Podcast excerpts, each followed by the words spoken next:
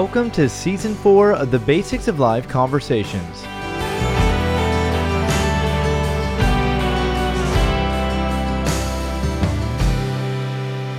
John's in prison, hears about what Jesus is doing. John wants to know should we look for someone else?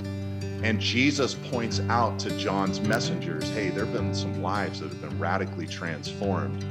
It's a blessing for those who refrain from being offended by me and my methods, Jesus was communicating. Today on the Basics of Life Conversations, my guest is the bearded one, Pastor Nate Holdridge. I love this guy. I love his heart. He's a great Bible teacher. And Nate is continuing our Hard Sayings of Jesus series.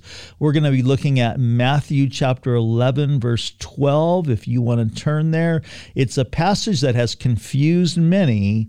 And so we're going to jump into this conversation right now with Nate Holdridge so great to be with you. I've admired you and your ministry for so many years. So always love a chance to connect with you, brother. Absolutely. I feel the same way about you. And we are in the midst of this series that we're looking at the hard sayings of Jesus.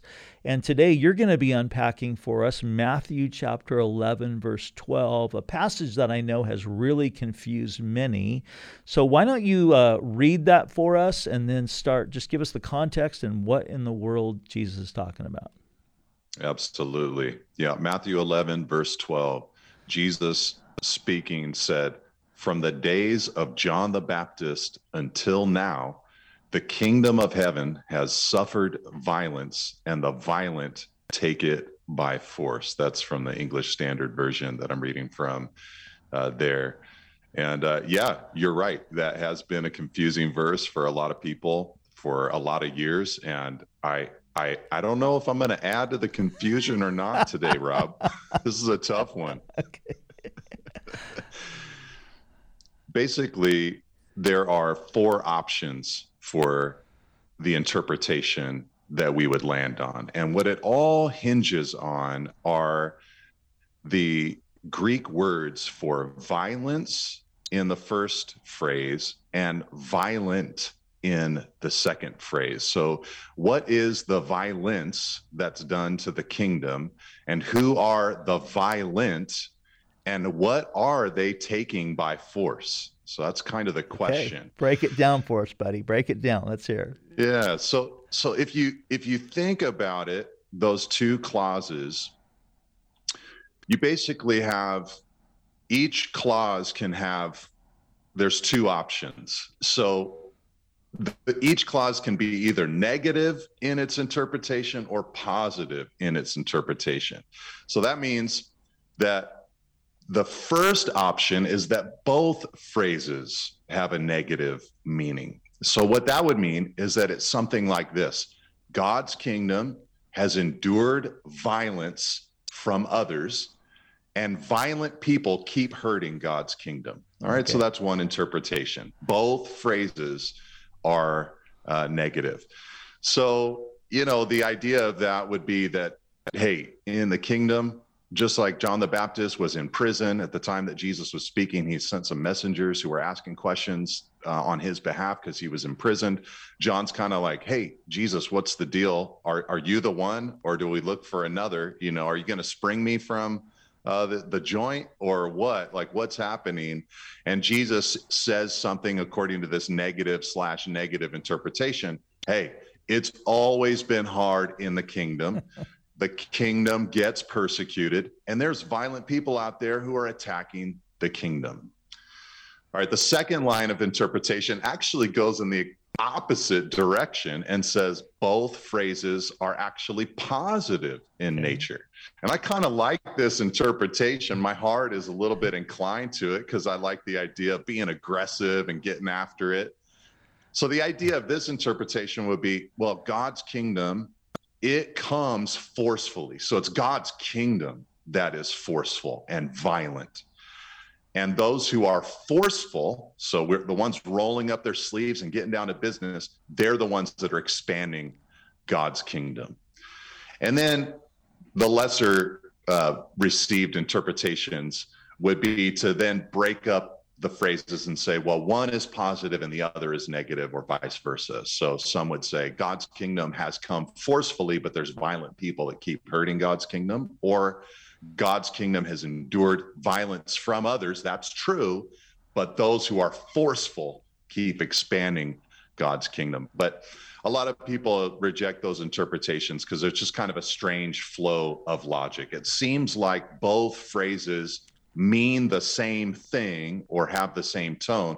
So is Jesus saying something positive or Jesus or is Jesus saying uh, something negative? You, you can see these views represented if you just like flipped through comparing other Bible translations. Like if somebody opened up their Bible app on their phone and they just kind of checked out, you know, three or four different translations of this verse, you get both views represented in modern translations. So for the negative one, check out what the NIV says. It says, From the days of John the Baptist until now, the kingdom of heaven has been subjected to violence, and violent people have been raiding the kingdom. Okay. Right. So that's the negative, right. negative view. The positive, positive view you find in the New Living Translation. It says, And from the time that John the Baptist began preaching until now, the kingdom of heaven has been forcefully advancing and violent people are attacking it. So that's actually the positive, negative, negative right. view. Okay. Yeah. So I listened to this podcast, Rob. That's uh, I'm a big baseball fan. I know you are too. Yeah. You know, our, we're both grieving the, the loss our, yes. our Dodgers recently suffered. Not to put a timestamp on this podcast, but uh, I listened to this podcast that where they preview every team before the season starts with a local beat reporter that covers that team. And at the end of previewing the team, they put this the reporter on the spot and they say, "So how many wins do you think this team is going to yeah. get this next year, you know?" And it's just so fun to watch these reporters just wriggle in their seats you know? They just do not want to answer the question. And i kind of feel that way when being asked hey what does this verse mean? It's like i'm happy to tell you all the possible interpretations. And like i said my heart wants the positive positive interpretation. Right. i love the idea that the kingdom has been forcefully advancing and that forceful people can continue to advance the kingdom. And I think there's a lot of uh, biblical truth that's wrapped up in that potential interpretation. I think there's other passages of scripture that you could go to to see that exemplified. I mean, Paul was the kind of guy who's like, man, the grace of God came into my life. I've been working harder than all the other apostles, right. I've been getting after it. So the, that kind of concept is definitely in the New Testament. And when you go to Luke 16 for the parallel passage of this, which is kind of from a different context, so I don't think it totally compares. But there, Jesus said, the kingdom is preached and everyone forces his way into it. It's kind of the mm-hmm. idea of like yeah. rushing toward uh, the kingdom. But that's just a different context. And I think that where I've got to land is, you know, if I if I'm forced to pick, which is what you're doing on this podcast, is hey, I got to remind you, the, you picked this verse. So. hey, you threw it out there. It's kind of like you challenged me. It was like a mono a mono challenge. You know, you're like, hey, this is the hardest one, yeah. but here's some other ones you could do if you right, want right. to wuss out. So I had to step up to the plate on this one. I think I got to go with the negative, negative interpretation. And for me, the kicker is the context. You know, John was in prison mm-hmm. when Jesus spoke this. And Jesus was talking to the crowds about John. And John was about to die in prison. That to me helps us with adopting the negative view. John is about to suffer violence. Mm. John is about to die. John is about to, the greatest man, according to Jesus, up until that point, uh, is going to suffer and die. So that kind of helps with the negative view. The phrase take it by force is usually used in a negative way. That's not usually used in a positive way. And that's the same with the phrase the violent. That's usually not a positive connotation, it's something negative. So there's Jesus. He's teaching and preaching in the disciples' cities. He'd sent them out, and then he went and preached in their cities. John's in prison, hears about what Jesus is doing. John wants to know should we look for someone else? And Jesus points out to John's messengers hey, there have been some lives that have been radically transformed. It's a blessing for those who refrain from being offended by me and my methods, Jesus was communicating. And then Jesus, after the messengers left, he starts talking about John. And he's like, John was an unshakable reed. John was rugged. He didn't wear soft clothing. John was a prophet. John was more than a prophet. John was a messenger that prepares the way for the Messiah. All this made John greater than everyone. But by way of contrast, Jesus said, the least in the kingdom are greater than John. We might not be unshakable. We might not be rugged we might not be prophetic people with a once in a lifetime ministry, but we're great because we're in by grace, by yeah. the gospel, mm. we're in the So we're like the blind and the lame and the unclean and the deaf and the dead and the poor that Jesus had just told John's messengers, hey, go tell John about what. I'm doing in the lives of these people. So to me, what Jesus is saying then is, hey, I'm working in the lives of all these people that aren't strong, aren't powerful, aren't dominant. And John, I know it's a shock to you in your system, and you want to be offended by the, my whole style of ministry and what I'm doing here. I haven't called down fire. I haven't, you know, vanquished the Romans. I haven't driven out the Pharisees. I haven't killed Herod. I haven't delivered you from prison. But don't be offended by that. The reality of the kingdom is that violent people are constantly oppressing the kingdom violent forces are attacking the kingdom and this is just the reality. We're going to to be under that kind of pressure. And then the context after it jesus immediately following said the prophets and the law prophesied until john and if you're willing to accept it he's elijah who is to come. He who has ears to hear let him hear. So the prophets the law john and elijah they all came by force with force and are received by the forceful, but they also all suffered violence. Right. Every one of them. The law was abused by the Pharisees.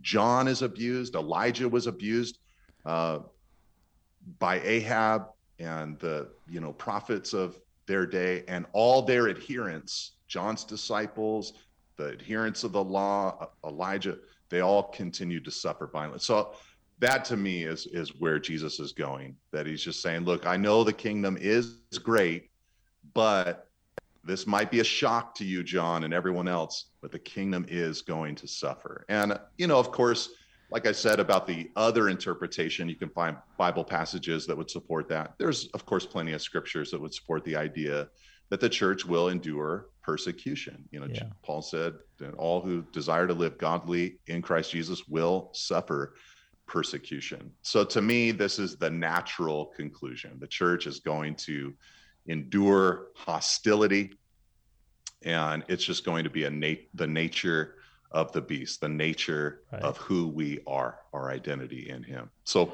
hopefully, I gave it to you clearly. Hey, man, I think you knocked it out of the park. I would totally agree with you on that. And I think it's interesting that, and, and we've seen this already in a couple of these hard saying is sayings, is that I think to the people who Jesus was talking to in in that context in the first century, this wouldn't have been as hard of a thing for them to grasp because they were already seeing the persecution. They were already seeing the difficulty of what it meant for them being a, a Jewish person to suddenly begin to follow a, um, Jesus as the Messiah, especially you know after the resurrection. That they they got this like, oh, I'm, we're suffering and we're experiencing violence and we're experiencing the you know the the the enemy and the forces of you know darkness and the religious leaders and whatever coming against mm-hmm. us. I think it's a little more challenging in our, especially in our American context because we're so prone to until just recently, you know, be in this place where we feel like, oh yeah, I mean everybody's a Christian here, and like it's you know, what do you mean? And and we're so um, you know prone to kind of cap on the other end of that. And we want to hold on to like hey where jesus said you know the the gates of hell are not going to prevail against um, you know the church. And and so um, it's harder for us. But you go to like iran or some of these other places where you know they're suffering radical persecution. They're like oh yeah i totally get this. I'm living this right now. You know that's totally their experience. And so i think this becomes in some ways a cultural thing in being a hard saying for some. But I think you know, I think you hit the nail on the head as far as um, you know what Jesus was getting at here. So I, I really appreciate your answer. And I, think this also can be taken out of context, even you know, like oh, the violence, take it by force. Um, that that could be somebody's reasoning for let's storm the Capitol, you know, and that they're equating, you know, hey, that's our that's the kingdom, you know, and that that whole type of thing. But um, I think you're. So let me ask you this: how how can we take this though in in the interpretation you know that you gave which i think is the right interpretation of this? So bring that circle this around and let's bring it into okay and, and let's put it in the context in which we live the american life. What does this mean for us um, who are definitely not experiencing this to the degree to the degree that others are in other countries but but what does this mean to me, Nate, on a practical level as a follower of Christ, daily base on a daily basis? Yeah, I, I, I think one great answer to that question is that it it brings us back to the centrality of the cross mm-hmm. in being not only our way of salvation, but it also provides for us our methodology for our mission. Yeah you know peter when he wrote first peter what did he do? He continually talked to those believers about hey they're saying bad things about you. You're being marginalized. They're slandering you. They're saying all these things. You're feeling threatened.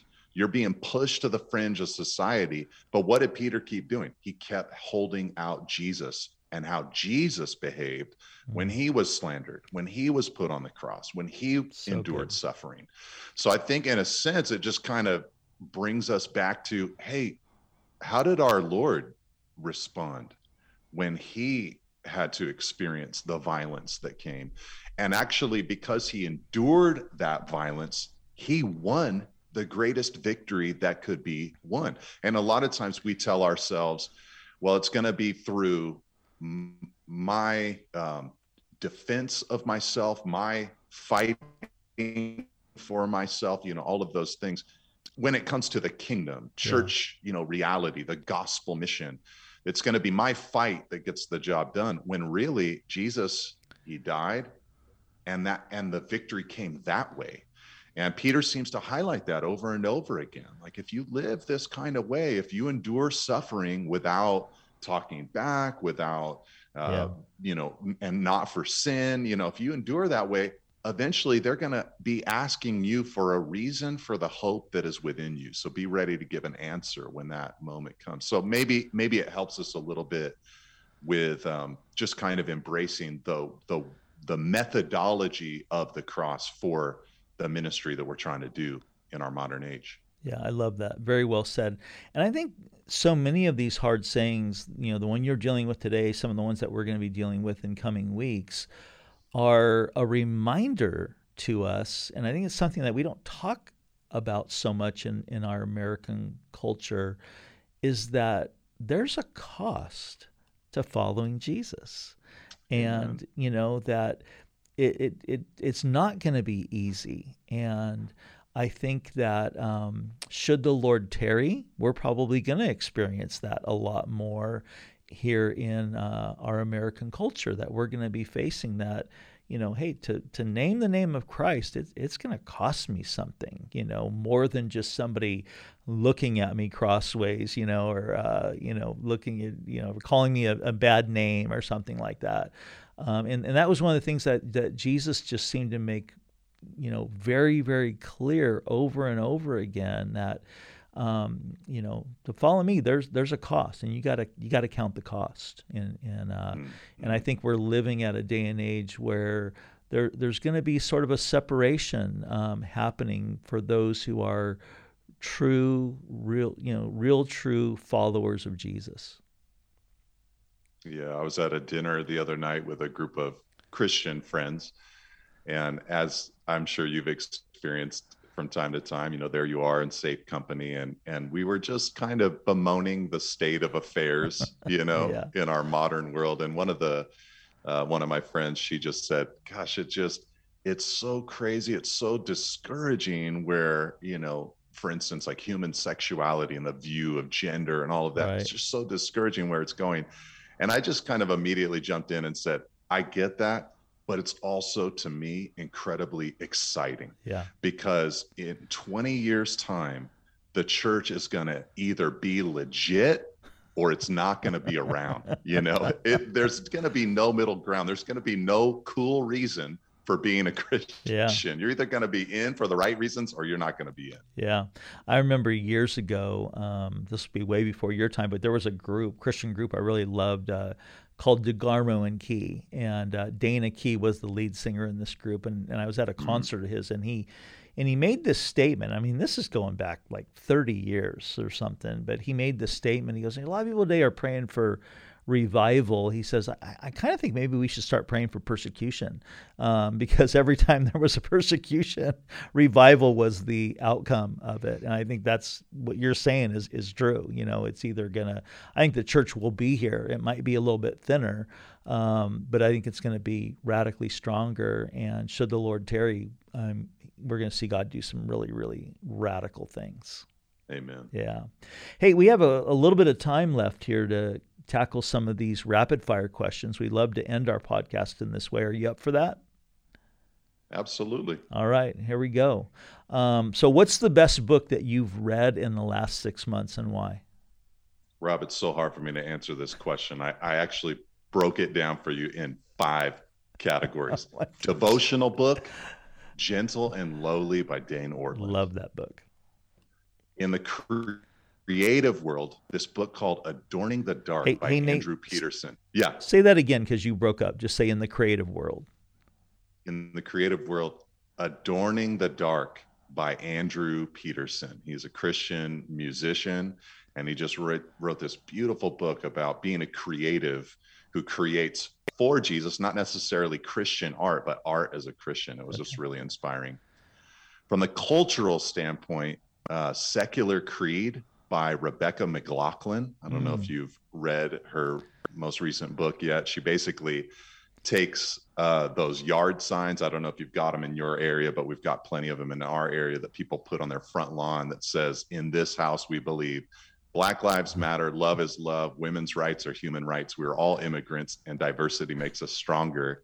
And she just breaks down those five things and shows the shades of the gospel that are in each phrase. Hmm but the fuller and better meaning, uh, you know, of each one, kind of a corrective, yeah. but an apologetic as well. The best intellectual book I've read was called The Rise and Triumph of the Modern Self by Carl Trueman.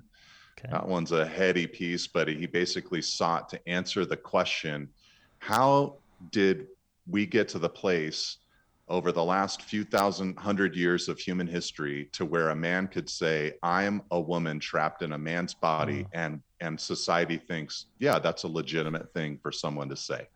And uh, so he he did a scholarly great work going all the way back to try to show how one thing led to another which led us to this modern time where the human self is what is most important in expressing it. And then uh, my last category is entertainment. I read I read Jerry Seinfeld's book. Is this anything? It's every joke he's ever written, just oh, in chapter form. You know, decades of jokes. They're just great. Oh, that's great. That's awesome. Those all sound fascinating. Um, all right, here. How about this one? Who are you currently learning from? Yeah, you know, one, one person came to mind because of a recent experience that that I had, and she's a woman called Julie Slattery. I don't know if you have mm-hmm. heard of her. She runs a ministry called Authentic Intimacy, and she recently came out with a great book called Rethinking Sexuality, which sounds much more provocative than it actually is. She basically is positing a very orthodox hmm. um, and biblical version of uh, sexuality, but trying to get to the roots of why it's such a healthy, beautiful design that God has given to us. And we had her out for a weekend event at Calvary Monterey, uh, where she did an event for the whole church, and then she did a private training for our leadership. Uh, because we're just really sensing a need to be conversant mm. in uh, a lot of stuff that it's like, man, I didn't ask for all this. I don't know the terms and all of that, but so many of our people are just fluent and our of course our world is just fluent in a lot of these uh, you know new ways of thinking about sexuality and as christians of course we have the answers so um, she i've just been you know reading i've read her book uh, i'm in my third go round right now wow. because it's just so high quality and um, her impact on us when she came out was just really great so we're we're really feeling it up here just kind of thinking through how to how to do ministry. So this next year, I'm going to actually do like on our Wednesday night service or Tuesday night service, I'm going to do a biblical sexuality series, which mm. is just part of what a church needs to do. Yeah. Information is one, you know, concept, but her her whole thing is everybody's sexually broken mm. to one degree or another because we're fallen people. Yeah. So how can we create an environment in our churches where people can come out of that and we can support each other as we get healthy? That's great. All right, we got time for one more. Um, when it comes to the Big C Church, what are you most excited about? Yeah, I think it probably doubles back to what we talked about just a second ago that genuine Christianity will be the only option to accomplish our gospel mission in mm-hmm. the future. You know, the we've turned to other answers. We've we've we've thought of cultural culture preservation and things like that as our mission but I'm really looking forward to the day where we really are in the sweet spot where we know, man, it's the gospel or nothing else. And so we've got to live a genuine, real Christianity where we're praying, supporting each other, learning, growing, or else we're not going to get the job done. So I, am excited about that. Awesome. Awesome. Well, bro, thanks so much for taking the time to be with us today. And uh, just love the way you broke down that passage for us. It was so awesome. And uh, I just really appreciate you and your heart and your ministry. Thanks, Rob. Great hanging out with you, man. Yeah, you too, man. God bless.